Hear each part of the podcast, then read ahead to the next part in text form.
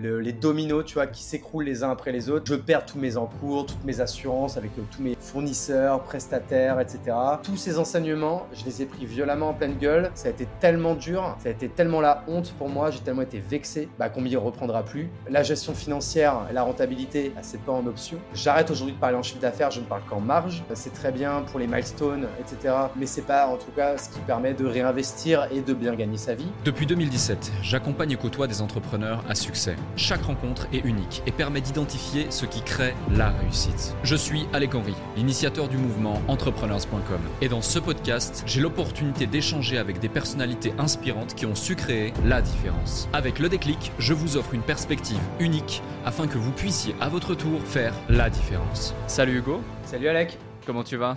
Bah écoute, impeccable. Euh, je passe une bonne journée. Je, rentre de deux heures de paddle, gros match, 4-7 à 0. Donc, euh, comme j'aime bien gagner, je suis plutôt en pleine forme. Excellent, excellent. Quand tu viens à Dubaï, il faut absolument qu'on se fasse un paddle. Tiens, rapidement, avant qu'on rentre dans le vif du sujet, que je te présente, etc. Paddle, est-ce un sport pour networker ou pas? Parce que moi, je trouve qu'ici, à Dubaï, c'est le sport pour networker. Eh ben écoute, de base non, parce que de base c'est vraiment, euh, c'est, euh, je suis tombé amoureux de ce sport qui est hyper ludique, hyper, euh, c'est hyper addictif, etc. Et maintenant, je me sers de plus en plus du paddle dans mes actions business.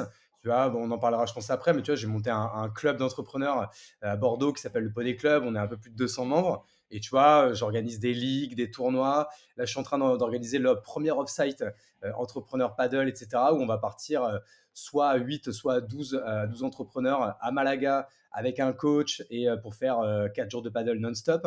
Donc, euh, tu vois, de plus en plus, ça va, ça, ça va l'être. Hein. Je pense que ça va être, ça va être le nouveau squash ou même le nouveau golf. Quoi.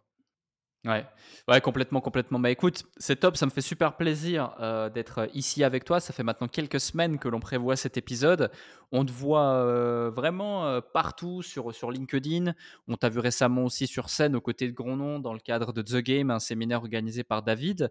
Et, franchement, bravo pour ton parcours. Pour te situer, pour te présenter rapidement, tu es le CEO de La Chapelle. La Chapelle, c'est un startup studio dans lequel vous avez actuellement quatre projets et d'autres qui sont dans les tuyaux, justement. ce qui est intéressant aussi, on va en parler, c'est que voilà, vous êtes des, cofondateurs de ces différents projets, vous êtes cinq associés. Le but, c'est de cofonder des boîtes avec des CEO ou des CTO externes de, votre équipe. vous vous concentrez sur la création de l'équipe, sur aller chercher les premiers clients, sur travailler améliorer le produit et créer une offre irrésistible, sur gérer toute la partie aussi admin finance et puis aussi apporter votre expertise de façon à ce que les gens puissent vraiment aller, euh, aller, aller avancer, aller scaler. Au-delà de, tout ça, au-delà de toutes ces casquettes que je t'ai déjà évoquées, euh, est-ce que tu peux te présenter pour celles et ceux qui ne te connaissent pas? Bah écoute, yes, avec plaisir. Donc bah, moi je m'appelle Hugo Benz et puis bah, je te remercie encore pour, pour l'invitation parce que je suis très content de passer après euh, toutes les personnes que tu as, pu avoir dans, dans le podcast. Euh, j'ai 35 ans, j'habite à Bordeaux, je suis euh, parisien de, de naissance, même si j'ai vécu grande partie de mon adolescence, même jusqu'au bac, à la campagne, dans la Marne, en Champagne-Ardenne. Je suis de base un campagnard qui est venu vivre à Bordeaux pour les études. Et je suis tombé amoureux de Bordeaux, je suis tombé amoureux d'une Bordelaise. je me suis marié à Bordeaux, j'ai eu un enfant à Bordeaux, petite Juliette, dont c'était l'anniversaire il, y a, il y a 4 jours, qui a 7 ans. Et euh, du coup, bah, accessoirement, j'ai commencé également à entreprendre pendant mes études à Bordeaux. Et c'est ce qui fait que j'ai jamais quitté cette ville. Et euh, j'ai la particularité depuis que j'entreprends, donc depuis 2010, donc ça, va bientôt faire 13 ans, ça fera 13 ans cet été, euh, d'avoir monté pas mal de projets. Et j'ai mis du temps à, du coup, à même moi me mettre une étiquette de, voilà, de quel type d'entrepreneur j'étais. Et j'ai enfin réussi il y a un peu, un peu, un peu plus d'un an en fait, à comprendre que moi, j'étais un véritable entrepreneur euh, starter. Ce que j'adorais, c'était les, euh, débuts de projet et euh, l'aspect vraiment go-to-market, zero to one, création de l'offre et, montage du premier draft d'équipe, tu vois, jusqu'à 7, 8, 10 personnes max. C'est ma zone de génie, c'est là-dedans que je me sens, que je me sens, que je me sens bon et que je suis en, que je suis en confort. Et c'est pour ça que du coup, le montage du Startup Studio La Chapelle, est apparu comme une évidence il y a à peu près un an, puisqu'en fait, c'est la seule boîte possible dont l'objet social est de monter des boîtes, et donc qui est euh, bah, du coup ma passion, ce que j'aime faire et ce que je pense que je sais faire. Et euh, c'est ce qui fait que je me suis lancé il y a, un an, donc du coup, après euh, avoir monté une dizaine de boîtes, principalement B2B, la plus connue d'entre elles, c'est Kimono. Hein. J'étais beaucoup sur la verticale du, textile personnalisé, donc encore une fois dans le milieu du B2B. Et de, cette expertise métier, j'avais monté plein de boîtes. Bah, du coup, il y avait Kimono sur l'aspect startup, PME, grand groupe, mais également Kermesse sur les écoles, Capsule sur l'aspect grande distribution, GSS, GSA, etc. et d'autres. Et j'ai un peu tablé sur ce fameux track record qui, bah, qui est que j'en ai monté six d'entre elles jusqu'à un million, à plus d'un million d'euros dès la première année. Et j'ai vachement tablé là-dessus sur un peu sur ma, sur ma, sur ma marque personnelle. Et c'est pour ça que la, création du Startup Studio apparaissait un peu pour moi comme, euh, bah, comme une évidence. Quoi. Ouais, ouais, complètement. Et c'est super intéressant. Et là, tu mets déjà en, exergue un point c'est le fait d'identifier sa zone d'excellence, sa zone de génie. La tienne, c'est justement de comprendre ce, ce start euh, des différentes structures. On va revenir sur pas mal de choses, mais tu as, en partie justement euh, répondu à l'une de mes premières questions. C'est, voilà, tu disais, tu as 35 ans aujourd'hui, ça fait à peu près un an que tu as créé la chapelle.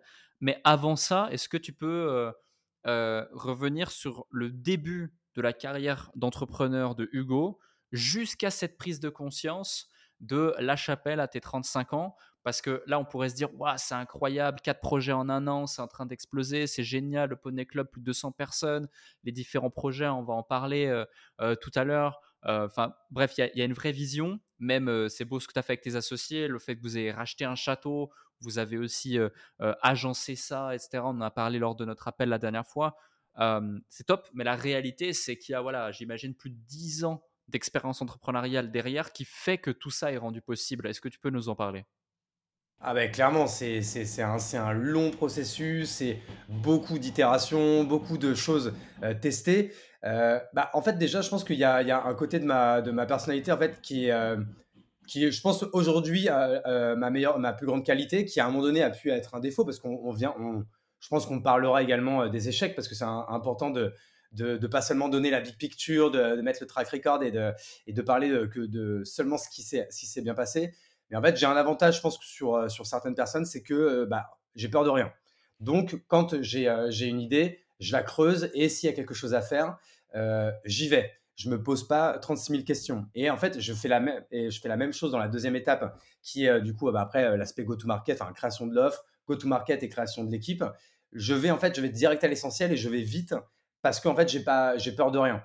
Et ça, ça m'a euh, certainement joué des tours quand j'étais plus jeune. Maintenant, même si 35 ans, j'aime à me dire que je fais encore partie des jeunes, mais je le suis un petit peu moins puisque ça fait maintenant 13 bah, ans que, que je suis dans ce game-là.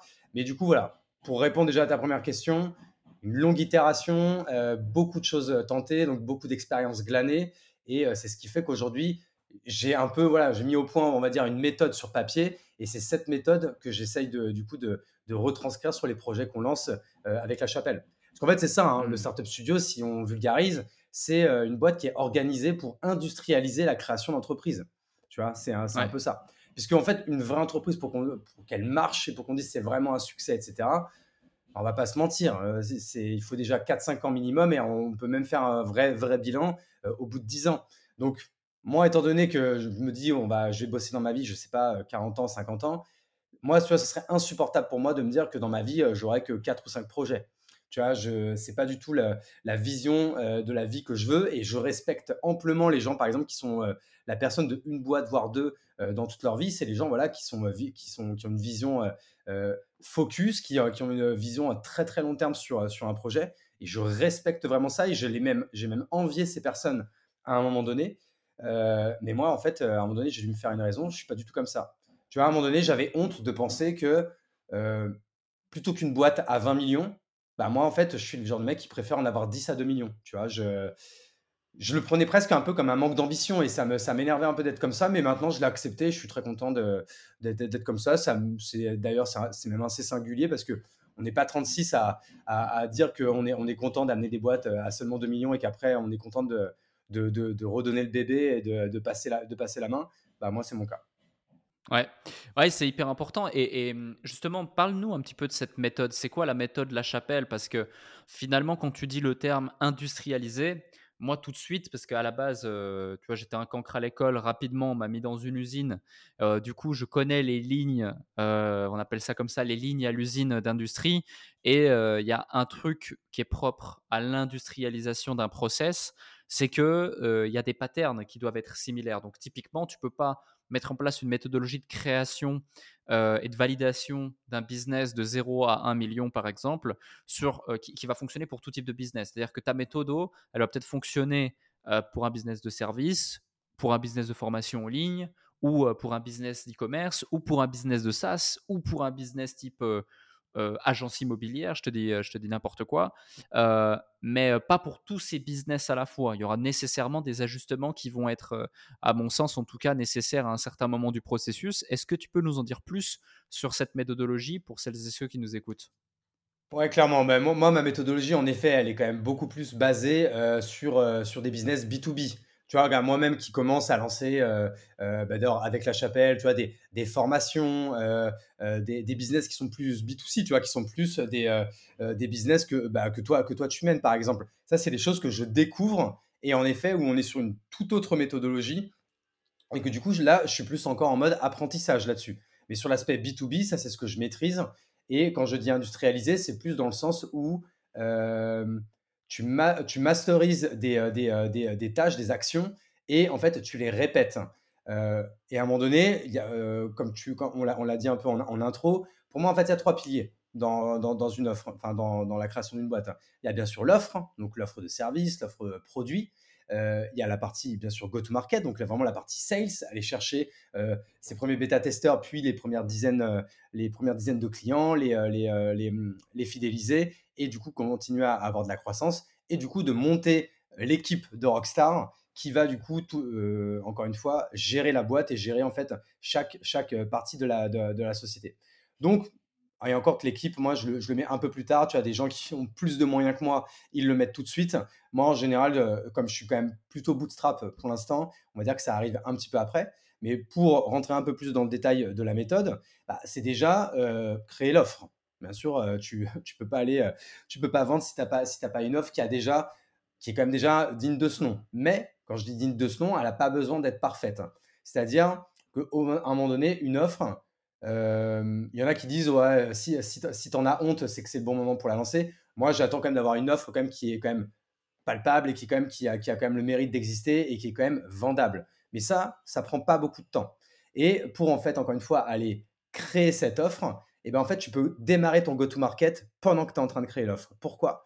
Parce que toi, bah, déjà, tu... on, va, on va prendre un exemple, hein, ce sera plus, je pense que ce sera plus, plus parlant pour, pour ton audience, tu vois, par exemple, on va prendre la, première boîte qu'on a, lancée avec la chapelle, qui s'appelle chaser.io. Chaser, c h a s -R Chez Chaser, on a, vu une opportunité, c'est la création de vidéos UGC pour, euh, pour les DNVB principalement, donc pour leur réseau, donc TikTok, Insta, Facebook, etc.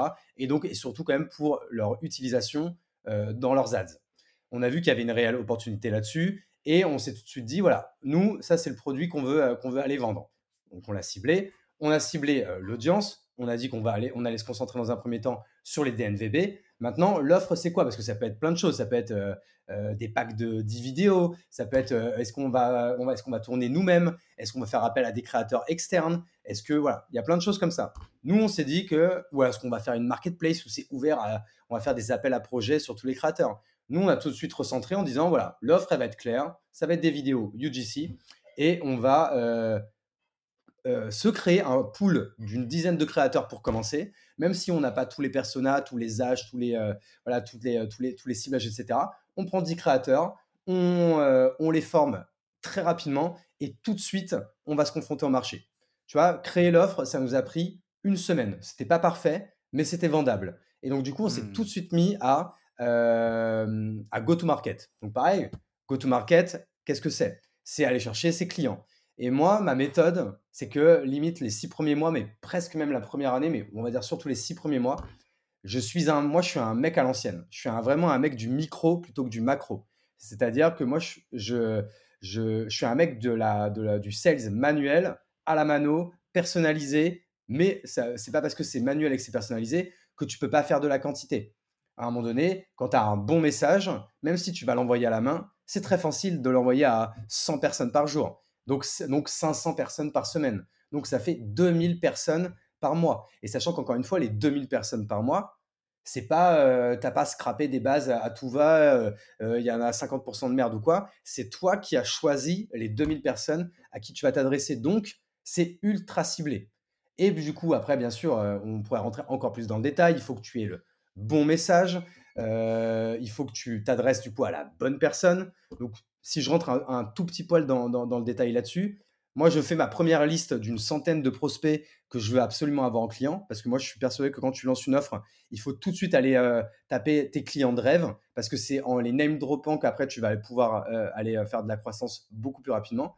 Et en plus, c'est des gens qui, du coup, vont certainement avoir le besoin et qui vont beaucoup plus t'aider à co-créer l'offre avec toi, en fait, à faire évoluer ton offre produit ou de service en même temps que tu es en train de leur vendre, sauf qu'en fait, toi, tu n'es pas en train de leur vendre, tu es en train de créer une relation avec eux et en co-créant l'offre la, avec eux, les mecs, sans s'en rendre compte, tu es en train de leur faire une vente, puisqu'en fait, tu es en train de créer la, relation avec eux.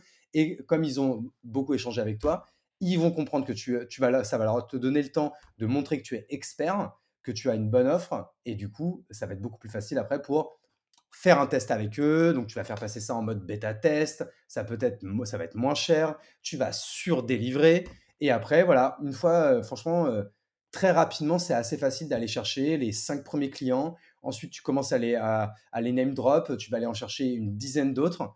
Et après, en fait, normalement, encore une fois, ces clients-là, ils vont recommander, ils vont commencer à te recommander. Toi, tu vas pouvoir du coup créer du contenu avec du coup cette, histoire-là. Et, et, encore une fois, tu dois passer 80% de ta semaine à faire ça. Pas à faire ton site internet, euh, monter les statuts, déposer ta marque à l'INPI. en tout cas, faire tous ces petits détails qui sont pas importants les trois premiers mois, qui sont euh, pour moi les plus importants. Désolé, j'ai fait un complètement. je, te, je te rejoins et tu fais. Non, mais tu as, totalement raison. Tu as totalement raison parce que finalement, tu mets en exergue les bases même de ce qui fait euh, qu'un business se lance et qu'un business fonctionne, mais surtout qu'un business génère ses premiers résultats et donc on a notre, notre proof of concept, quoi. on a notre MVP qui est, qui est, déployé, notre proof of concept qui est présent et ça te permet après de, de scale et d'avancer. Il y, a un point assez intéressant et on reviendra justement sur cette méthodologie parce que là, en gros, tu as partagé les bases qui permettent d'avoir les premiers milliers, voire dizaines de milliers d'euros de chiffre d'affaires. Mais on parle quand même d'aller scale des business à euh, voilà 0 to 1, donc euh, de 0 à 1 million d'euros de chiffre d'affaires annuel, avec quand même, j'imagine, une certaine marge, euh, un certain bénéfice, et que c'est des business qui sont en autofinancement, je pense, à chaque fois. Euh, du coup, il y a d'autres phases, euh, il y a d'autres phases derrière, on va y revenir dans, dans, quelques instants. Mais un point sur lequel je voulais, je voulais rebondir, c'est que vous avez cinq associés. Et c'est pas pas quelque chose d'anodin d'avoir cinq associés en plus du coup euh, des, euh, des, donc votre core team, c'est cinq associés, mais en plus, vous vous associez aussi à des personnes qui vont du coup euh, être sur le terrain dans le quotidien des différents business que vous déployez, que vous lancez. Donc, c'est cinq associés au niveau de la chapelle, si j'ai bien compris. Est-ce que tu peux m'en dire plus justement à propos de ces cinq associés? Qui sont-ils? Que font-ils? Et comment vous répartissez le travail? Parce que quand on est cinq, quand même, on a peut-être cette facilité, entre guillemets, des fois, à être deux sur le même truc, euh, à se chevaucher, etc. Est-ce que vous, vous avez réussi? Si oui, comment?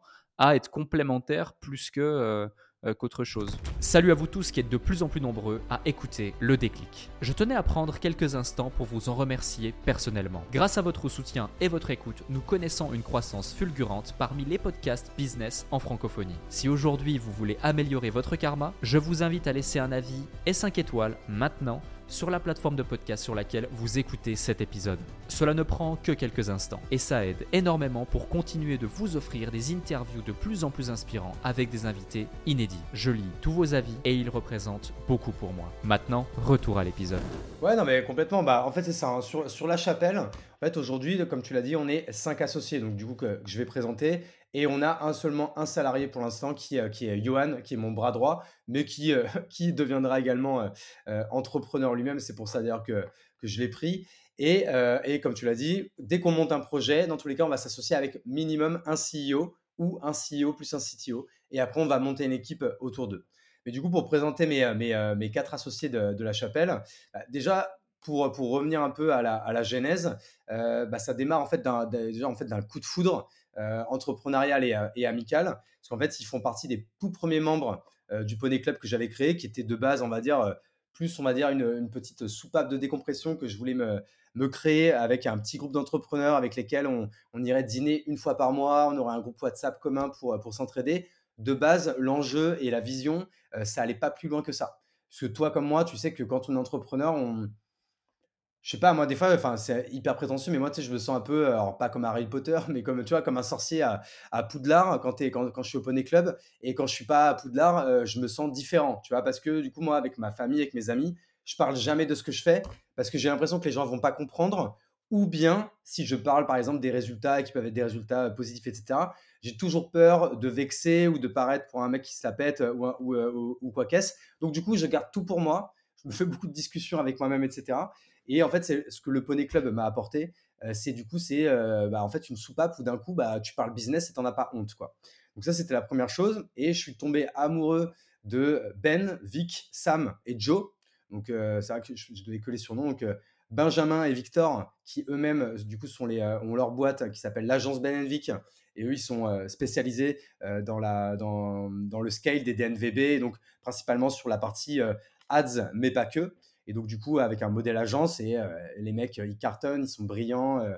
et au, début, j'étais n'étais pas comme un mentor avec eux, mais tu vois, c'est la première fois que je me disais, tiens, je commence à parler à des entrepreneurs plus jeunes à qui je peux faire profiter un peu euh, de mon expérience parce qu'ils démarraient et ils ont en fait ils ont grossi tellement vite qu'ils se sont pris tous les problèmes en pleine tronche dès le départ et c'est le moment où on s'est où on s'est rencontrés et du coup moi ça m'a fait plaisir et du bien de pouvoir apporter ça donc ben et Vic, eux, ils sont beaucoup sur la partie euh, acquisition, euh, automation, etc. Donc, euh, ils, arrivent plutôt dans une phase d'après. En fait, après, les trois premiers mois où on est vraiment dans le, comme tu l'avais dit, dans la création du MVP, proof of concept, aller chercher les premières dizaines de clients, etc. Donc, eux, ils arrivent, on va dire, plutôt opérationnellement sur la, sur la partie d'après. Tu as Joe, donc Jonathan Lalinec, qui lui est le CEO de Split, donc Split avec 3 I, je sais pas si tu connais Split, mais c'est une, c'est une plateforme qui pour moi il est, est passé sur le podcast, ouais. Ah mais oui, mais en plus il m'a dit. En plus c'est lui. L'épisode n'est pas encore, euh, l'épisode n'est pas encore sorti, donc t'es pardonné.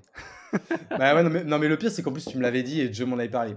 Bon, tu vois moi Joe, je, je, je trouve que c'est un génie et en plus c'est le mec le plus adorable du monde. Alors lui pareil, euh, si tu devais donner l'illustration même du Give First, euh, tu pourrais coller sa tronche dans le dictionnaire c'est un mec, euh, pareil, qui est brillantissime, bah, tu as dû t'en rendre compte, et qui est vraiment euh, hyper simple, hyper humble, alors que le mec, ça fait 20 euh, ans qu'il entreprend, il en a sa deuxième grosse success story, etc. Et Split, moi, je trouve que c'est c'est une idée brillante. Donc, on va pas spoiler les gens, de toute façon, dans tous les cas, quand ils écouteront peut-être mon podcast, si c'est des fans de, de, ton, de ton podcast, ils auront déjà écouté celle de Joe parce qu'il passera sûrement avant. Et Joe, donc lui, c'est un vrai amoureux du produit. Donc lui, il m'apporte encore une fois, pareil, beaucoup de compétences que moi, je n'ai pas, parce que moi, je viens vraiment du pur B2B. Je suis pas un mec qui sait lancer des, euh, des, produits. Encore, quand je parle de produits, je parle vraiment de, de tech, de SaaS, de plateforme, euh, etc. Et euh, Joe, lui, il a, il, a, il, est, il a vraiment ce côté, encore une fois, très product, très UX, très, très, très utilisateur friendly, etc. Et du coup, il nous aide beaucoup là-dessus. Et, et encore une fois, euh, même si moi je suis le plus opérationnel des cinq euh, dans, dans, euh, sur, sur, la chapelle, j'aurais jamais réussi à le lancer sans eux. Parce que tu vois, on se parle toutes les semaines, même voire tous les jours sur WhatsApp, etc. On, on s'entraide beaucoup. C'est, tu vois, c'est un, un, peu comme une effervescence, un peu de colonie de vacances où tu te sens vraiment pousser des ailes parce que tu as le côté collectif de la chose. Et moi, la chapelle, c'était clair et net que je voulais la vivre de manière collective. Et le dernier, c'est Sam, Samuel Duc. Lui, c'est le CEO de l'agence Octolio. Donc lui, c'est un pro du no-code. Donc pareil, il est très côté product, mais plus côté technique. Et, euh, euh, pareil, moi, c'est des compétences mais que je n'aimais pas du tout. Et, euh, et, donc, encore une fois, outre que c'est un entrepreneur exceptionnel et que c'est aujourd'hui l'un de mes meilleurs amis, bah pareil, Sam, pièce vraiment maîtresse de la, de, la chapelle. Et donc, j'ai eu vachement de chance de, tomber sur ces quatre-là et, et qu'ils acceptent de monter la chapelle avec moi. Ouais, et, je rebondis du coup sur un sujet qui, qui, me vient du coup en prenant connaissance des différents membres, c'est que tous sont également entrepreneurs et ont justement leur boîte à côté qui tourne, alors que toi, si j'ai bien suivi, tu es vraiment CEO de la chapelle, c'est ton activité full-time, outre bien sûr du coup le développement des différents projets qui sont partie intégrante, qui font partie intégrante de la chapelle, c'est bien ça? Alors moi, j'ai également ma boîte personnelle qui s'appelle Le Plongeoir et en fait où je suis, je suis un solopreneur qui du coup en fait a, sa boîte et ses business dessus. On pourra peut-être en, parler tout à l'heure un peu de. C'est vrai que ce côté un peu hybride que j'ai, tu vois, un peu mi startup nation, mi mi solopreneur. Euh, bah, en fait, qui est ma boîte de rémunération, en fait, tout simplement, parce que le business mmh. model d'une boîte comme La Chapelle, c'est un business, euh, c'est un, un, business model très long terme. Et comme aujourd'hui, on n'a pas encore levé, etc., et c'est pas prévu de le faire euh, tout de suite, bien au contraire, bah, du coup, j'ai quand même toujours cette activité.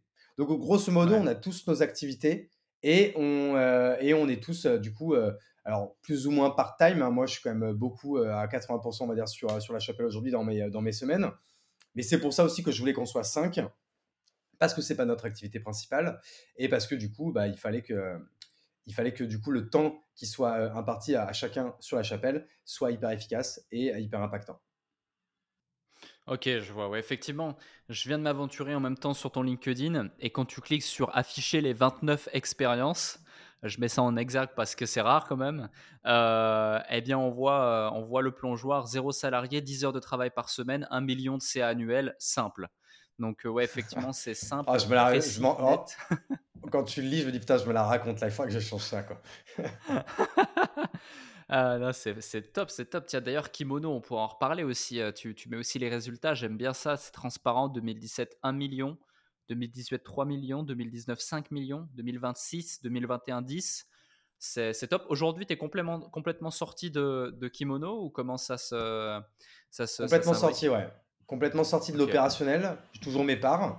Euh, mais du coup, euh, moi, en fait, de base, je suis actionnaire minoritaire de Kimono. En fait, Kimono, c'est vraiment né de l'idée et de la vision euh, de mon associé Olivier. D'ailleurs, pour un, prochain invité, Olivier, c'est un, un, super client en podcast et du coup, encore une fois, avec très très différent de moi, mais, mais moi, je, je l'admire beaucoup pour, encore une fois, pour son côté vraiment visionnaire. Son Alors lui, du coup, les, tout le contraire de moi. Lui, il a une vision du coup très long terme de Kimono, tu vois. Euh, Kimono, ça fait, euh, ça fait déjà 6-7 ans qu'on l'a, qu'on l'a monté, 2016, hein, ouais, du coup, oui, non, on, l'a monté en 2017, pardon.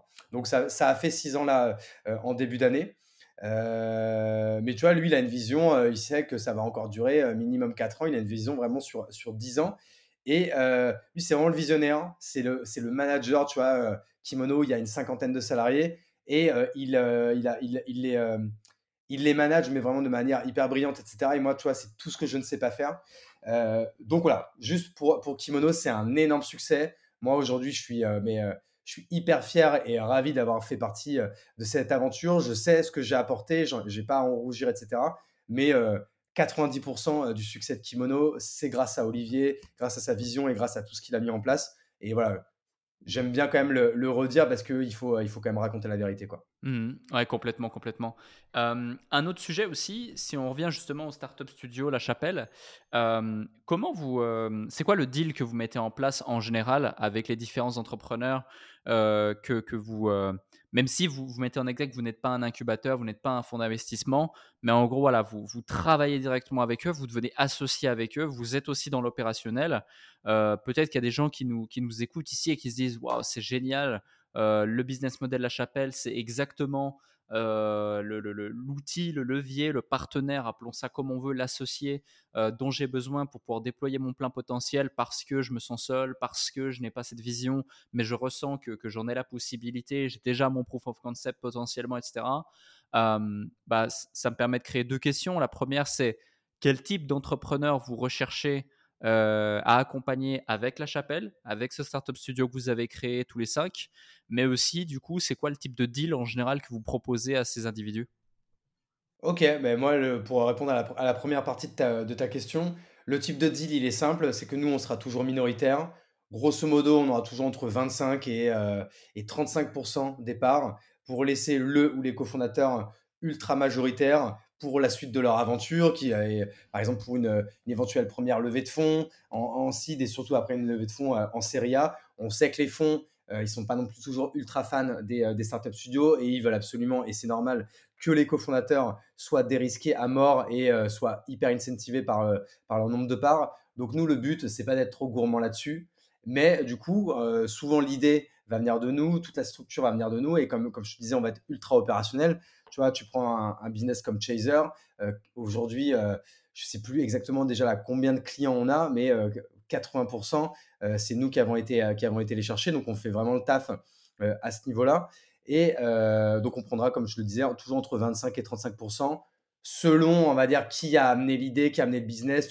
Il peut y avoir plein de cas un petit peu, un petit peu différents, mais on sera toujours dans, cette, dans cet ordre d'idées. Et ensuite, quel type de CEO on va, on va, on va, on va chercher? Ça, c'est toujours, un peu, même si je vais y répondre, c'est toujours un peu difficile. Hein. C'est qu'en fait, c'est comme si je te, demandais euh, de quel type de fille tu vas tomber amoureux. Tu vois, c'est, il faut un peu ce je ne sais quoi qui va, qui va fonctionner, qui va matcher. Il va y avoir un human fit, un culture fit. Mais quand même, surtout, c'est que je vais sentir, euh, il faut que je sente que le mec ou la nana que j'ai en face, il va pouvoir vraiment exécuter une vision, s'approprier l'idée, même si c'est pas la sienne, ça peut être la nôtre, qui va se l'approprier, que ça va être la sienne, l'équipe, ça va être la sienne, le CEO, ça va être lui. C'est attention, hein, et ça, je sais que Blondie te l'avait dit là dans le, dans le podcast euh, avec toi, parce que du coup, il a également son, son startup studio. Voilà, nous, le danger, c'est qu'on veut jamais euh, euh, être des CEO. Il faut que le CEO soit un CEO. Nous, on est des cofondateurs et en fait, on va l'aider à aller, on va être son non-fair advantage qui va lui permettre en fait d'aller plus vite et de faire en six mois ce qu'il aurait mis deux ans à faire tout seul. C'est un peu ça le, c'est un peu ça le deal. Et voilà, à part la. Bien sûr, on, va avoir des gens brillants, des gens euh, qui ont déjà de l'expérience, qui, sont euh, qui sont experts dans tel ou tel domaine, mais surtout qui ont une capacité à exécuter, quoi. Vraiment exécuter, exécuter, exécuter. Et tu vois, je, j'avais discuté avec Thibaut Elzière, Thibaut Elzière, donc du coup, qui est un peu euh, notre saint patron, qui est le, CEO et cofondateur de eFounders, aujourd'hui EXA, donc du coup qui est, euh, on va dire, c'est un peu le pape des startup studios. Hein. Ça fait 10 ans qu'il euh, fait ça. Ils ont monté, euh, je sais plus, entre 30 et 40 boîtes. Je crois qu'ils sont déjà à 4 ou 5 licornes. Donc je te laisse imaginer le, niveau des mecs. Et tu vois, lui, il me disait, voilà, les, les, les, les gars que j'ai en face, j'essaie toujours de, de m'imaginer, de, de, les imaginer devant, devant Sequoia Capital. Est-ce que le mec, il va pouvoir les emmener avec eux en, grosso modo en étalant sa vision et en, du coup en, essayant de les emmener avec lui. Quoi. Donc, c'est un peu ce que j'essaye un peu de, de, de, de, refaire ça de mon côté et de m'imaginer euh, euh, s'ils y arriveraient. Et c'est comme ça qu'on va les choisir. Ok, ok, je vois. Ouais, tu, tu, mets en évidence un point finalement que ce que vous recherchez, c'est l'expérience, la personnalité. Euh, la, capacité de passer à l'action euh, massivement, d'exécuter ce que vous allez lui délivrer, euh, parce, que, euh, ouais, parce que vous fonctionnez vraiment comme une sorte de coach, consultant, associé, advisor, co-founder. mais même si tu, tu, mets en exergue le fait que vous êtes beaucoup dans l'opérationnel quand même, c'est pas vous euh, qui, êtes, qui les CEO, les CEO et ça c'est important de, de, le mentionner. Est-ce qu'au-delà de la partie prise au, capital, donc entre 25 et 35 pour reprendre l'exemple que tu as mentionné, euh, vous, vous appliquez des fees par rapport à, au temps, l'énergie que, que, vous mettez, euh, que vous mettez en place sur le business de l'individu ou pas? Non? Ok. Non, pas du tout. Et même au contraire, on va, on, va, on va même payer. C'est nous qui, tu vois, qui allons payer, euh, souvent qui allons, qui payer la, la, création de la boîte. On va même payer le CEO euh, au début s'il n'a s'il a pas, s'il a pas de revenus, etc. Non, c'est un, c'est un vrai business model euh, sur long terme avec des longs cycles.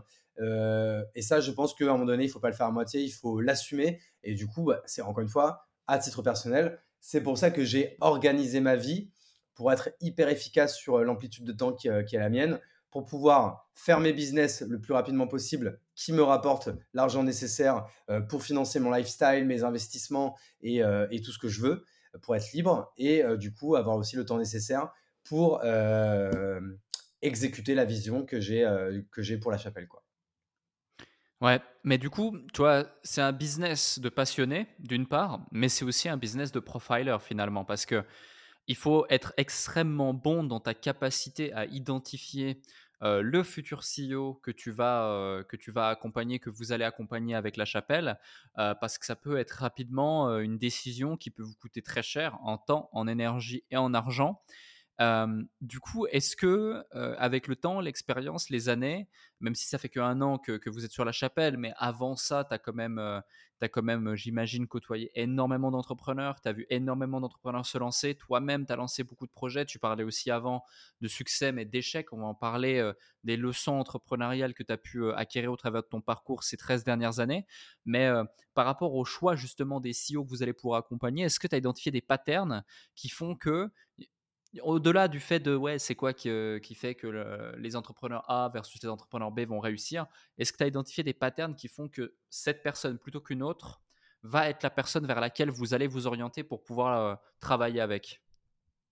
Ouais, bah ça, c'est du coup, c'est, c'est, une très bonne question. Et euh, évidemment, en fait, aujourd'hui, on n'a pas encore assez de recul pour dire si je me suis déjà trompé ou pas sur, sur certains d'entre eux. Je pense que c'est sûr et certain qu'il y aura, qu'il aura des erreurs de casting ou des, on va même pas dire erreurs de casting, des erreurs d'association parce que des fois ça pourrait aussi être de notre faute.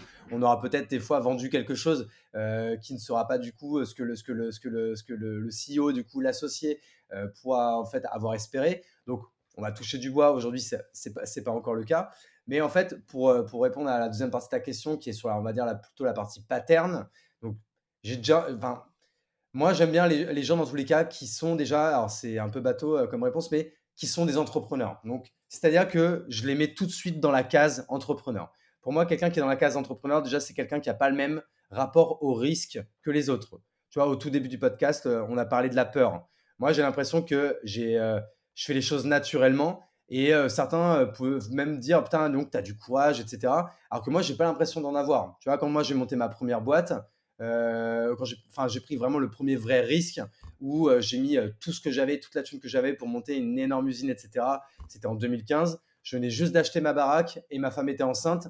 Pour beaucoup de gens, c'était le pire moment pour le faire. Mais moi, en fait, à partir du moment où le timing était bon, tous les risques, je les, je les voyais pas. Et ça, pour moi, c'est déjà ce qui caractérise un entrepreneur. La deuxième chose, c'est que tu sens que c'est quelqu'un qui, qui a besoin d'être libre et qui va mettre la liberté euh, beaucoup plus haut que sa, volonté de confort. Ça, pour moi, c'est vraiment, encore une fois, le, deuxième aspect. Et encore une fois, euh, plutôt la partie entrepreneur dans la partie vraiment entreprendre, plutôt dans, le, dans, le, dans la, sa définition vraiment de l'action. C'est-à-dire que, tu vois, j'aime bien euh, les gens, tu vois, par exemple, c'est con, hein, mais qui ont monté, tu vois, des dropshipping au lycée. Tu vois, moi, ça, ça m'éclate. Un mec, moi, tu vois, par exemple, personnellement, alors que je me considère vraiment comme un entrepreneur, euh, je ne sais pas si j'aurais fait ça au lycée. Tu vois, je, faisais des petits business au lycée, j'organisais des soirées, euh, j'avais monté une marque de t-shirts, etc. Et tu vois, ça montre en fait encore une fois que des lycées, des jeunes, tu cherches un moyen de te sortir de ta condition ou et ou de gagner de l'argent. Et ça, ça montre un état d'esprit. Et ça, c'est quelque chose que j'arrive bien à détecter maintenant chez les gens. Si euh, les gens, ils sont là juste pour la hype de l'entrepreneuriat, qui devient de plus en plus mainstream, et c'est très bien. Je suis très content de ça, tu vois, qu'il y ait des émissions de télé, que les entrepreneurs soient un peu plus tarifiés, etc. Et que de plus en plus de gens euh, veuillent entreprendre. C'est très bien, c'est une très bonne nouvelle. Mais tout le monde, pour moi, euh, n'en a pas euh, les capacités. Tu vois, enfin, c'est pas, enfin, encore une fois, c'est pas une, c'est pas une question de capacité, mais pour moi, tout le monde n'est pas fait pour ça. Parce qu'entrepreneur, c'est quand même inconfortable de temps en temps. Parce qu'on voit quand ça marche, c'est super, mais en vrai, euh, entrepreneur, c'est des soucis H24, c'est des pensées H24. On est, ça ne s'arrête jamais. Et ça, tout le monde n'est pas prêt pour ça. Et tu vois, par exemple, moi, les gens qui m'écrivent et qui commencent leur mail par J'ai toujours rêvé d'être entrepreneur. Euh, ou ça fait 15 euh, ans que je suis, que je suis salarié, mais maintenant je me dis que c'est le bon moment d'aller dans le grand bain, etc. Très bien, je vais jamais la contre ça, mais par contre, moi, c'est pas ce type de candidat que, que je cherche. Donc, c'est pour ça que je mmh. vais chercher quand même des gens qui sont plutôt jeunes et qui ont ça dans le sang, en fait. Tu vois, qui, qui sont faits pour entreprendre, qui sont faits pour, euh, pour, euh, pour crever la dalle, pour avoir les dents qui rayent, qui rayent le parquet, mais encore une fois, dans le bon sens du terme. Et c'est plutôt euh, ce genre de, profil qu'on va rechercher. Quoi. Ouais. Je vois exactement et c'est super intéressant de mettre ça en exergue. un autre point, tu fais partie de ceux qui, comme moi, prônent, je pense, le passage à l'action, prônent également le fait de voilà euh, se donner les moyens de, de euh, qui raye le parquet entre guillemets dans le sens positif du terme encore une fois. Tu moi je suis pas un grand euh, je n'ai pas de grand diplôme, je suis pas, suis pas le mec qui lit 47 000 bouquins, je suis pas de formation, je suis pas de trucs comme ça. Par contre, je passe massivement à l'action, j'apprends sur le terrain, j'apprends avec les clients, j'apprends avec les, les, baffes. Est-ce que tu peux nous parler de tes hum, plus grandes erreurs entrepreneuriales ou plus grandes déceptions ou en tout cas les plus grands échecs, plutôt c'est le terme, qui sont les plus avec les plus grands enseignements aussi souvent pour, pour, pour situer un petit peu aussi les gens et pour leur dire voilà les gars aujourd'hui bah voilà j'ai ça ça ça qui est en place ça tourne c'est carré c'est net je peux bosser 10 heures par semaine seulement et faire un M par an pour pouvoir financer mon lifestyle financer mes projets financer mes investissements mener la vie que je kiffe mener avec mes potes et, et, passer mon temps à développer des projets qui me font kiffer. mais avant, j'ai payé le prix. Et le prix, c'est ça, et les leçons, c'est ça. Ah ben ouais, bah, moi très, très clairement, et c'est très bien, mais moi le prix, je l'ai, je l'ai payé de manière assez vénère. la, plus, la, boîte que j'avais montée vraiment pour le coup quasi tout seul, le plus haut, alors même si j'avais, si j'avais un associé dessus, mais d'ailleurs avec qui ça s'était mal passé, hein, tu vois, on parlait tout à l'heure de, d'erreurs de casting. Je vais parler du coup de cette boîte qui s'appelait, alors je vais parler au passé puisque spoiler alert, elle a été liquidée. Ça s'appelait La Piscine. Alors, encore une fois, j'ai un peu des fois des délires bizarres sur les noms euh, que je prends pour, pour mes boîtes, mais c'est, ça n'avait rien à voir avec les piscines. La Piscine SAS, c'était une usine d'impression numérique, surtout support textile, encore une fois, euh, du coup qu'on avait monté et qui, encore une fois, qui était 100% revendeur, 100% B2B, qu'on avait monté avec mon associé. J'avais mis euh, bah, c'est le moment là, c'est la fameuse boîte où euh, voilà, j'avais euh, à l'époque 26 ans, j'avais euh, coffré 30 000 balles de côté et j'ai mis all-in sur cette boîte pour acheter les premières machines, prendre le premier local et tout de suite prendre des, premiers salariés. Et c'est une boîte qui, pareil, a été très forte tout de suite en, termes, en matière de développement, puisqu'on fait plus d'un million dès la première année, plus de 2 millions la deuxième, plus de 3 millions la troisième année et quasi 4 millions la, la, la, quatrième année. Les trois premières années, à l'équilibre. C'est-à-dire qu'encore une fois, on fait de la croissance et, c'est ce qui m'importe le plus. J'étais un vrai mec du chiffre d'affaires, de la croissance, niquer la concurrence. Tu vois, j'étais un entrepreneur pas très sain, on va dire, euh, euh, à ce moment-là. Donc, euh, on parle de la période 2015-2019. J'étais assez, assez violent, assez agressif là-dessus. Et je voulais écraser les autres. Je voulais être le meilleur, etc. encore une fois, voilà, j'ai pas non plus me, me mais j'avais quand même beaucoup de défauts d'entrepreneur à ce moment-là, même si j'avais une qualité, c'est que je savais développer une boîte très vite, aller chercher beaucoup de clients et faire du développement massif à ce moment-là. Problème, quatrième année, le bilan sort, pas rentable, mais alors pas rentable du tout. Plus de 300 000 balles de pertes. Et à ce moment-là, ça a été les dominos, tu vois, qui, qui s'écroulent les uns après les autres, le château de sable, le château de cartes, pardon, qui, s'écroule. je perds tous mes encours, toutes mes assurances avec tous mes fournisseurs, prestataires, etc. Je devais de l'argent à, ce moment-là à ces gens, puisque dans tous les cas, j'étais pas rentable. Je n'ai pas réussi à combler le trou avec soit de l'argent perso, même si du coup, j'ai pareil, j'ai remis tout ce que j'avais. J'avais été faire les fonds de tiroir avec ma belle famille, etc., qui m'ont prêté de l'argent. J'ai mis trois ans à, rembourser, etc. Donc pareil, pas forcément très agréable comme, comme, comme relation, surtout pour financer une défaite. Tu vois, c'est quand même pas ouf. donc, on se met très vite en cessation de paiement. Je ferme l'usine. Euh, licenciement économique. Donc là, en une seule journée, moi-même tout seul avec mes petits courriers d'avocat, etc., j'annonce à 30 personnes qu'elles sont virées et au chômage. la boîte après très vite passe en mode liquidation judiciaire, tu vas au tribunal, ça demande beaucoup de temps, beaucoup de papiers, beaucoup de, enfin, beaucoup de choses hyper désagréables. J'avais pris en plus entre temps, encore une fois, pour financer la défaite, des, espèces de, tu vois, de, de, de hum, de prêts avec la banque en mode euh, euh prêt court terme, etc. J'avais pris, je sais plus combien, 80 000 euros que je rembourse encore aujourd'hui, hein, alors que j'ai liquidé en 2019. Tous les mois, j'ai un petit virement euh, de 500 balles qui part à la banque pour rembourser. Donc, tu vois, pareil, ça, les gens euh, quand même doivent savoir hein, que, encore une fois, les gens, les gens peuvent paraître un peu successful, etc. Mais il y a eu des grosses merdes, etc. Et moi, en fait, ce que ça m'a appris, c'est que bah, du coup, j'arrête aujourd'hui de parler en chiffre d'affaires, je ne parle qu'en marge. Euh, la gestion financière, la rentabilité, bah, ce n'est pas en option. Euh, que, encore une fois, euh, le chiffre d'affaires, c'est très bien pour les milestones, etc. mais ce n'est pas, en tout cas, ce qui permet de, réinvestir et de bien gagner sa vie. donc voilà, tous ces enseignements, je les ai pris violemment en pleine gueule. Et surtout, voilà, avec un mantra, c'est que ça a été tellement dur cette année 2019, ça a été tellement la honte pour moi, j'ai tellement été vexé bah, qu'on m'y reprendra plus.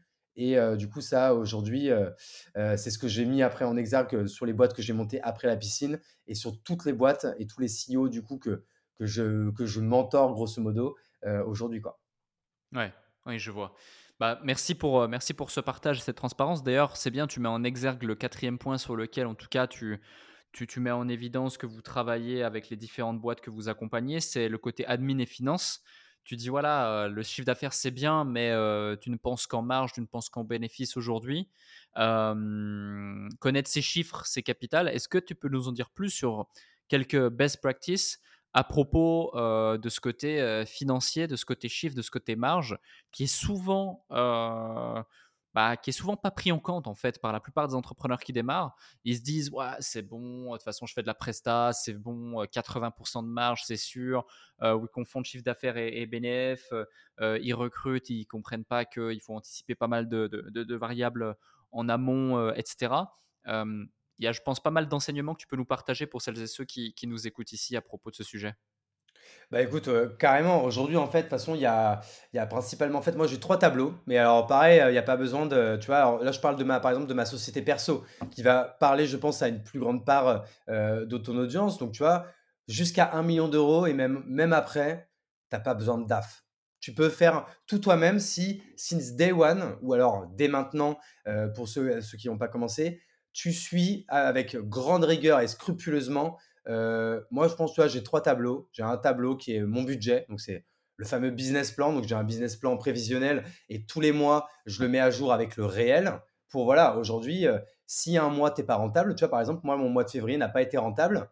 Et à un moment donné, tu peux en avoir l'intuition, mais c'est très bien qu'un tableau te le dise. Te dise, euh, écoute, Coco, tu as l'impression que ça marche, mais là, tu vois, ce mois-ci, tu as perdu 18 000 boules. Tu vois, voilà, il faut, il faut que tu le saches. Donc, c'est très bien, tu avais fait un bon mois de janvier, ça rattrape un peu le coup.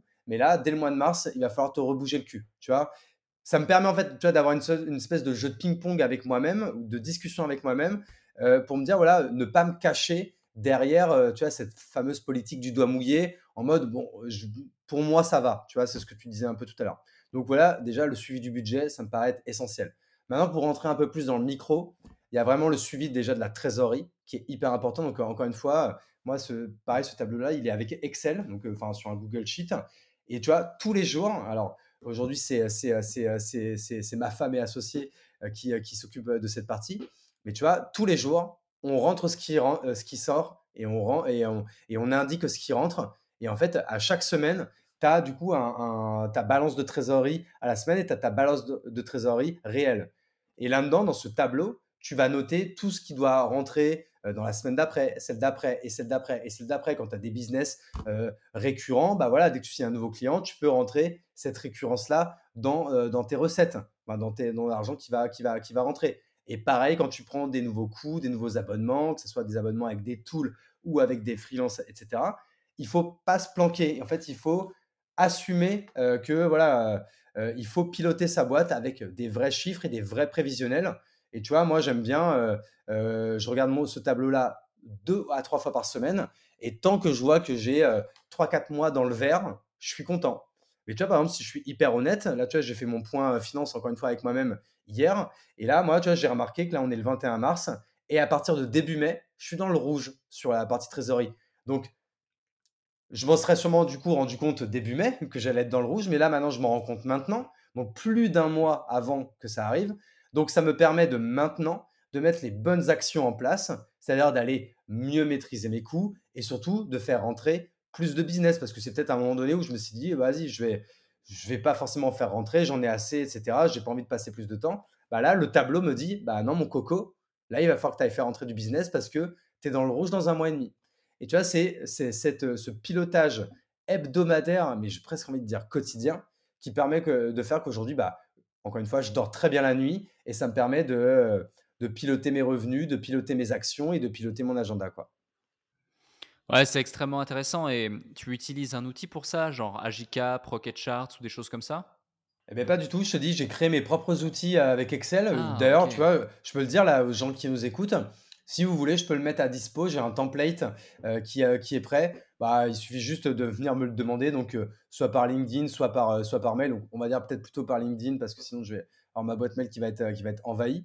Et il n'y a, pas de problème, je vous l'enverrai avec grand plaisir.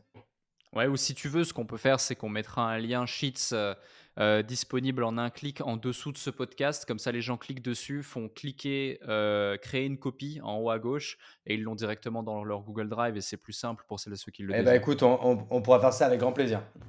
Parfait, parfait. Merci pour ça, merci pour eux.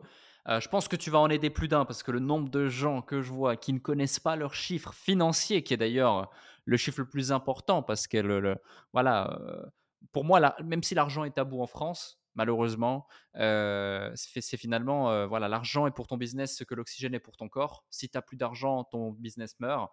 Si tu n'as plus d'oxygène, ton, ton, ton corps meurt aussi. Donc ouais, c'est important. On a, on a évoqué beaucoup de sujets, super passionnant, super intéressant. Je pense qu'on pourrait parler des heures. J'ai envie de revenir sur un point aussi. Tu fais partie de, de ces gens qui sont quand même très, très, très actifs et présents sur LinkedIn. Euh, moi, j'utilisais pas trop LinkedIn pendant longtemps. Je pensais qu'on pouvait pas faire d'argent dessus. Bon, je me suis vraiment mis le doigt dans l'œil, je me suis trompé. Euh, je vois que LinkedIn est très intéressant, très profitable et bourré de gens passionnants comme toi, comme d'autres. Euh, tu parlais de Joe tout à l'heure. Euh, bah, je n'aurais jamais fait sa connaissance ni découvert Split sans LinkedIn, par exemple.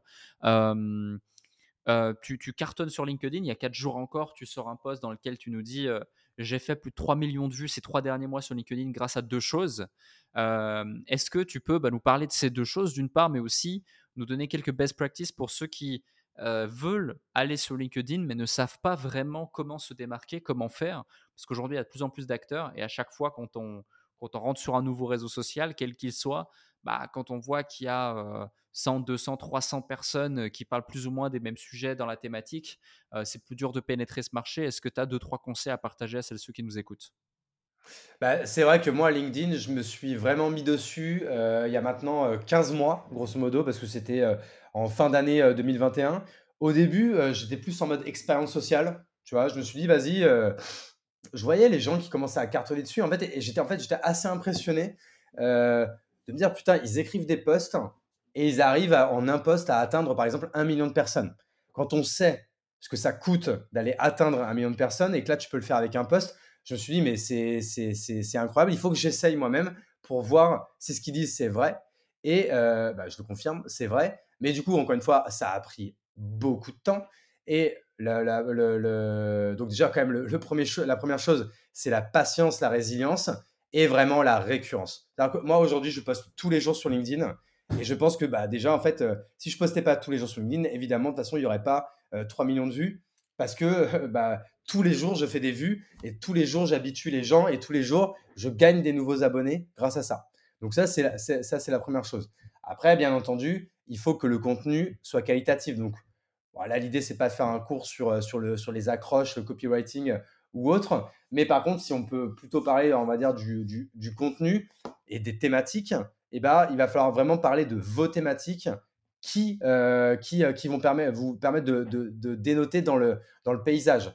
Donc, en fait, moi, très vite, j'ai tablé bah, en fait, sur mes expériences et je me suis tout de suite mis dans le, dans le give. C'est-à-dire, euh, moi, en fait, j'avais un- je pense à un côté, un, un côté positif par rapport aux autres créateurs de contenu. C'est que moi, pendant presque un an, j'ai posté sur LinkedIn sans avoir rien du tout à vendre. C'est-à-dire que je n'ai jamais euh, fait un post qui amène vers une page, de vente, euh, etc. avant très, très récemment. Donc, je pense que déjà, ça, me permettait de faire des posts qui étaient uniquement authentiques, puisqu'ils étaient juste là, en fait, pour donner du contenu aux gens. Bien sûr, ils étaient là aussi pour euh, flatter mon ego, gagner en visibilité, gagner en crédibilité. Bien sûr, j'avais tous ces objectifs-là en tête. Mais du coup, j'avais rien à vendre. J'étais toujours dans le don. J'expliquais mes méthodes. J'ai écrit, tu vois, des playbooks que j'ai mis en mode euh, gratuit à disposition de tous. Euh, j'ai fait quand même plus de 15 000 téléchargements. Alors que ces playbooks, j'aurais pu les mettre à 50 balles. Ils se seraient très bien vendus et j'aurais fait un beau petit billet, etc. Mais tu vois, j'ai plutôt une stratégie long terme euh, en tête. Et je me suis dit, voilà, plus tu vas être récurrent, plus tu vas être résilient, plus tu vas donner sans rien attendre en retour. C'est assez vulgaire, mais j'ai l'habitude de dire que le karma, c'est pas une pute. Et que quand euh, tu donnes, à un moment donné, le retour du bâton, il va forcément être positif. Et c'est ce qui a, ce qui a été le cas pour moi. C'est-à-dire que toutes les opportunités, du coup, me sont arrivées gratuitement. Je vais, on parlait tout à l'heure de la chapelle. Joe, Ben, Vic et Sam, je les ai rencontrés grâce à LinkedIn. La moitié des gens qui sont dans le Poney Club, ils me connaissent grâce à LinkedIn. Aujourd'hui, je mentor une quinzaine de personnes, c'est grâce à LinkedIn. Aujourd'hui, je suis dans ton podcast, c'est grâce à LinkedIn. Donc, tu vois, ça m'apporte énormément de choses positives. Et moi, je, connais, je crois beaucoup dans la théorie du chaos, tu sais, où une opportunité en amène une autre, qui en amène une autre, qui en amène une autre, qui en amène une autre. Et bah, du coup, ça, j'y crois beaucoup. Et donc, tu vois, j'ai posté sur LinkedIn, j'ai rencontré Joe. Joe, euh, par exemple, euh, tu as parlé de moi, du coup, on s'est rencontrés. Du coup, aujourd'hui, je suis dans ton podcast.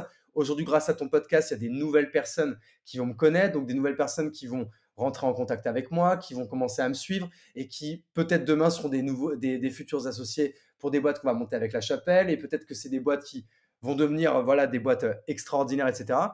Et tout ça, encore une fois, tu vois, de base, c'est grâce à une première action qui va en amener une deuxième, une troisième, une quatrième, etc. Donc voilà, pour, pour résumer un peu, euh, je suis un peu divagué par rapport à, ta, question première, mais voilà, LinkedIn, c'est euh, qualité, quantité, c'est vraiment ce qui va être les deux maîtres mots pour, euh, pour, pour Hyperfait. Quoi. Ouais. Et l'avantage de LinkedIn, tu le mets en exact, c'est le réseau justement, c'est la connexion, c'est le fait de, rencontrer, connaître de nouvelles personnes qui ont des aspirations euh, similaires aux tiennes, qui ont des envies similaires aux tiennes, euh, euh, et, du coup qui vont faire du business. pour venir justement à ça, ce point qui est quand même un point important et la raison pour laquelle la plupart des gens finalement viennent sur LinkedIn, c'est le networking. Et on va rebondir, on en a parlé au tout début d'épisode, le Poney Club, qui est un des autres projets justement que tu, que tu propulses. finalement, c'est voilà, un club, comme on l'a dit, que vous êtes à peu près 200, un peu plus de 200 entrepreneurs sauf erreur à Bordeaux. Est-ce que tu peux nous en dire plus sur bah, pourquoi tu l'as créé et, et est-ce que derrière, c'est un projet qui a, qui a, pour, qui a pour objectif d'être monétisé comment on monétise ce type, ce type de club, le cas échéant? Ça peut être intéressant pour celles et ceux qui nous, qui nous, qui nous écoutent.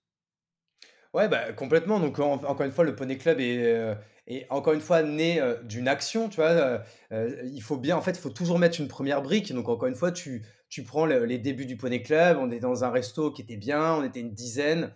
Il y avait encore une fois, il y avait rien de structuré, mais c'est comme ça que les belles, les belles histoires commencent. Tu vois, j'aurais pu dire encore une fois, bah voilà, c'est tout, je vais, je vais rester chez moi ou quoi. Mais non, je me suis un peu bougé le cul, j'ai demandé à un premier entrepreneur, ouais, je voudrais monter un club, est-ce que ça te dit? Bah, imagines, au début, il y a une personne qui te dit oui.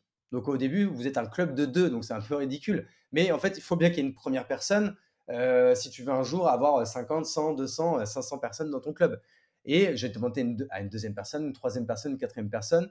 Et en fait, c'est ça, c'est ça qui a tout de suite fonctionné parce que comme la première soirée était dantesque, était trop bien, tu vois, on a fini bah, justement avec notamment euh, Joe, Ben, Vic, etc. On a fini dans leur bureau euh, jusqu'à 6 heures du mat à, refaire le monde, etc.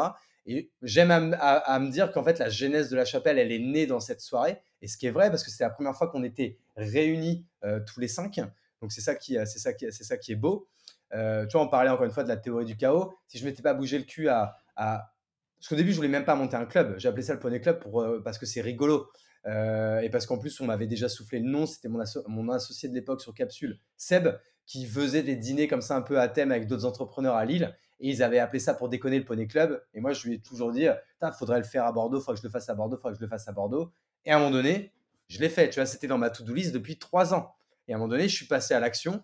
Et, euh, du coup, et du coup, je l'ai fait. Et c'est ce qui a fait qu'aujourd'hui, le Poney Club est ce qu'il est. Que, voilà, ça c'était pour répondre à la, première partie de ta question. Il y, en il y avait une deuxième partie, si je dis pas de bêtises. Ouais, est-ce que l'objectif derrière, c'est le monétiser d'une certaine façon? Si oui, comment est-ce qu'on monétise ce type de club? Alors, on va le monétiser, oui. Mais euh, pour l'instant, dans la vision, le but, c'est pas de faire des profits avec. C'est parce que justement, on veut organiser des choses de plus en plus euh, cool pour les membres. Euh, tu vois, aller plus loin que ce qu'on fait aujourd'hui, qui est aujourd'hui, tu vois, on, on, organise grosso modo un dîner tous, les, tous les mois on commence aussi à organiser des, euh, j'en parlais au début, des ligues de paddle, euh, euh, des, sessions de golf. demain, je voudrais organiser aussi des off-sites. Demain, on va vouloir organiser plus de types d'événements, pareil, des fois des trucs un peu en mode atelier, avec des invités de prestige, des, entrevues plus à thème, en, groupe un peu, plus, un peu plus réduit. Et tout ça, quand même, ça prend du temps, ça demande de l'argent. Et aujourd'hui, on le fait un peu à perte. C'est qu'aujourd'hui, j'en suis un peu de ma poche là-dessus parce que même si les gens payent leur soirée, souvent il y a un peu des extras que, je paye moi-même, etc. Quand je dis des extras, attention, pas des, pas, des, filles de joie ou de la drogue ou autre, hein, c'est plus bah, amener plus, plus, plus d'apéro, plus de bouffe, plus de plus de plus d'entertainment dans tout ça. Donc ça, toujours en, on en a un peu de notre poche.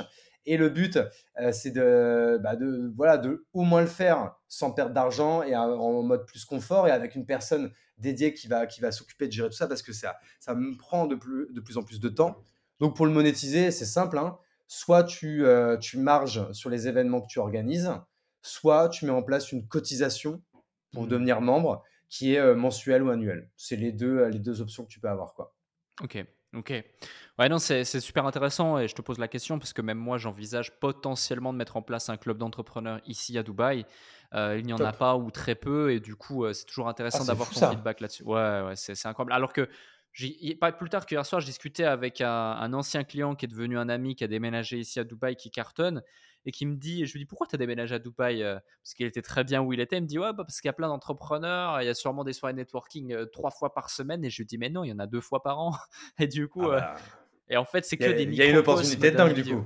Ouais, il y a vraiment une opportunité dingue. Donc, et en plus, avec entrepreneurs.com, le réseau que j'ai déjà ici sur place, je pense qu'on va faire quelque chose d'assez intéressant. Donc, ceux qui écoutent ce podcast, peut-être qu'au moment où vous l'écoutez, regardez un petit peu sur LinkedIn et autres si vous êtes sur Dubaï. Il y a moyen qu'on ait communiqué quelque chose en ce sens. Ah. mais, mais ouais, c'est dans les tuyaux, c'est dans les tuyaux. je voulais revenir sur une chose. J'ai deux dernières questions. La première, c'est je, t'ai vu passer dans les stories justement différentes personnes lorsque tu étais présent pour l'event de David. On en a parlé avant tout à l'heure rapidement en intro, David Laroche pour son event The Game et là, en me baladant tout à l'heure aussi sur ton LinkedIn en préparant cet épisode, je remarque un truc. Heureusement que je l'ai vu parce que je ne l'aurais pas soupçonné. C'est que bah, même si tu es extrêmement à l'aise dans cet épisode et que tu es extrêmement à l'aise à coacher en one-to-one des individus, tu le fais depuis maintenant un certain temps et c'est ton quotidien aussi aujourd'hui avec la chapelle. Bah, visiblement, je, je, cite tes propos, tu perds tes moyens lorsqu'il y a plus de 20 personnes euh, face à toi et que tu dois monter sur scène. Et euh, t'expliques justement ton passage sur scène dans un, dans un, dans un post LinkedIn, puis qu'au final, ça s'est extrêmement bien passé. Tu as surkiffé l'expérience. Bravo pour ça. Bravo d'avoir justement dépassé cette peur et puis d'avoir pu passer un bon moment. Il y a beaucoup de gens qui ont conscience du potentiel de savoir s'exprimer, de savoir transmettre un message et d'oser justement outrepasser ses peurs, quel que soit le domaine. Qu'est-ce qui explique cela dans ton cas et est-ce que tu aurais des conseils ou un truc qui t'a donné un déclic à un certain moment te permettant justement ben, d'outrepasser cette barrière? Parce que je, suis persuadé qu'aujourd'hui, demain, je te dis, OK, bah, cette fois, Hugo, là, j'organise un séminaire, viens, il y a 450 personnes, tu vas beaucoup moins redouter ce passage parce que tu te dis, bah, je l'ai fait il y a trois semaines, euh, devant, euh, devant 300 personnes, il n'y a aucun problème, vas-y, je le fais, let's go, je suis chaud. Euh, parce que tu as, validé ce cap. Est-ce que tu peux partager, si tu as quelque chose à partager spécifiquement à ceux qui nous écoutent à propos de ce sujet? Ouais, j'avoue que moi, la, parole en public, et c'est vrai que en fait, c'est fou parce que je suis quelqu'un qui est hyper à l'aise socialement. moi, tu, mets, tu me mets dans, dans, dans un bar pendant trois heures, je ressors avec quatre potes. Tu vois, je, j'ai pas, j'ai pas de peur en fait à avoir de l'interaction sociale. Mais dès lors que je suis le seul à parler et que je dois performer, grosso modo, tu vois, c'est une peur qui, mais qui remonte en fait même au lycée. Tu vois, la, première fois en fait que tu dois un peu pitcher à l'oral devant des gens qui vont t'écouter et qui vont écouter ta performance, c'est le bac de français. Et moi, je me rappelle que mais j'étais terrifié et ça ne m'a jamais, ça ne m'a jamais quitté. Après, même quand je suis rentré en école, il, il, fallait, euh, il fallait faire des, euh, des, des, entretiens de personnalité, etc. Et en plus, ça ne voulait pas dire que j'étais pas bon, hein, parce qu'une fois que, euh, que la personne m'avait mis en confiance et que j'étais parti, j'avais assez confiance en moi pour savoir que après le contenu allait être bon. Mais c'est le fait de prendre la parole à l'oral et de devoir, encore une fois, déblatérer une, une, une, une performance, débiter une performance, pardon, je sais pas pourquoi, c'est quelque chose que j'ai toujours eu peur de, le faire. Et en effet, quand ça fait partie de mes objectifs de 2023 euh, de savoir le faire. Tu vois, j'ai passé le cap en 2022 à le faire à l'écrit euh, sur LinkedIn. Parce qu'au début, pareil, je comprends que des gens aient peur de poster sur LinkedIn. Mine de rien, euh, un peu, tu te fous à poil devant tout le monde. Sauf que bon, bah, c'est facile, c'est à l'écrit, c'est derrière ton ordi. tu postes et après tu peux fermer l'ordi, puis après venir voir ce que les gens, ce que les gens ils ont dit. Et en général, quand même, les gens ils sont sympas, même s'il y a toujours deux trois connards qui traînent sur Internet. Mais à l'oral, devant un public, alors là en plus devant 300 personnes, etc. J'avais hâte de le faire, j'étais excité de le faire, mais j'avais extrêmement peur. En fait, j'ai exactement la même peur avec le vertige. C'est-à-dire que moi, tu vois, des, quand je pars en vacances, des criques, des falaises, où tu es à. je ne voudrais pas de, faire, faire le mytho, hein, j'en sais rien, mais quand tu es à 3, 4, 5, 6 mètres, etc., tu vois, tous mes potes, ils y vont, mais euh, naturellement, etc. Moi, je vais pisser trois fois avant et je suis le mec qui saute en dernier, qui met un quart d'heure à sauter. Mais une fois que j'ai sauté, je vais le refaire une deuxième fois. J'attends un peu moins longtemps et après, je le fais en mode en boucle. Une fois que je me suis mis en confiance et que j'ai compris que ça allait bien se passer, qu'il n'y avait pas de problème, qu'il n'y avait pas à avoir peur, ça le fait. Mais du coup, j'avais un peu euh, cette même euh, trouille là-dessus. Et là, je pense qu'en fait, sur le fait que ça s'est bien passé, il y a deux choses. C'est tout de suite, David, il a senti, je pense que j'étais que stressé. Et donc, du coup, il m'a pas juste en mode présenté et jeté dans l'arène. C'est-à-dire qu'on a fait un peu un jeu de ping-pong pendant 10 minutes où on a discuté tous les deux. Donc, du coup, bah, déjà, ça m'a mis à l'aise parce que je répondais à des questions. Donc, j'avais pas besoin, encore une fois, de performer. J'avais juste à répondre à une question. Jusqu'à preuve du contraire, je suis pas débile, sujet verbe COD, j'ai compris la question, je, vais y répondre. Et ensuite, c'était à, à mon tour. Et là, pareil, j'ai tout de suite dit à l'audience, que j'étais euh, que j'étais mort de trouille. Et je pense qu'en fait, tout de suite, j'ai senti dans les regards, euh, bah en fait, bah, dans, et, de toute façon, c'était évident, mais qu'ils n'étaient pas là pour m'enfoncer ou se de ma gueule le cas échéant, etc. Et tout de suite, ils m'ont mis en confiance. J'ai senti, tu vois, euh, deux, trois fois, voilà, des gens, des gens sourire, des gens même rire, des gens acquiescer de la tête quand je les regardais, etc. Et en fait, plus ça allait et plus été hyper à l'aise avec, avec l'exercice. Et tu vois, j'ai parlé pendant, pendant plus d'une heure et demie. Euh, et, du coup, bah, j'ai envie de te dire, premier, premier objectif, euh, donne. Et tu vois, c'est marrant, encore une fois. J'ai fait un, un posting LinkedIn euh, pour en parler. Et le jour d'après, j'étais invité à faire un TEDx bah, du coup, à Bordeaux. Et pareil, ça faisait partie de mes objectifs. Mais tu vois, encore une fois, grâce au passage à l'action, grâce à LinkedIn, grâce à tout ça, et bah, du coup, je vais pouvoir cocher une autre case de mes objectifs qui, est de, qui est de faire un TEDx alors pareil, là, j'ai également peur, mais je suis également excité. Et euh, maintenant, voilà, je vais bien me préparer. Et, euh, désolé, je divague trop, mais, c'était encore une fois pour mettre euh, encore une fois en exergue et, en avant que le passage à l'action amène l'action et amène les opportunités, qui amène d'autres opportunités, qui amène de l'action, qui amène des opportunités. Et en fait, c'est sans fin. Et si on devait retenir peut-être une seule chose de, mon profil, bah en fait, c'est ça, c'est qu'à un moment donné, faites, et même si c'est pas ouf, euh, bah, dans tous les cas, il, il n'amènera que du positif.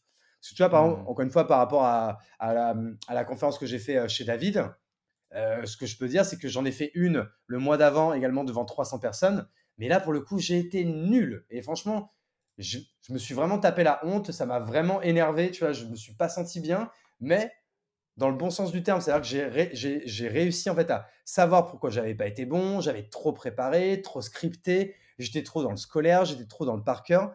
Donc encore une fois, si, si je m'étais pas bouffé cette première fois un mois avant The Game, je pense que j'aurais été nul à The Game. Tu vois ce que je veux dire? Mmh.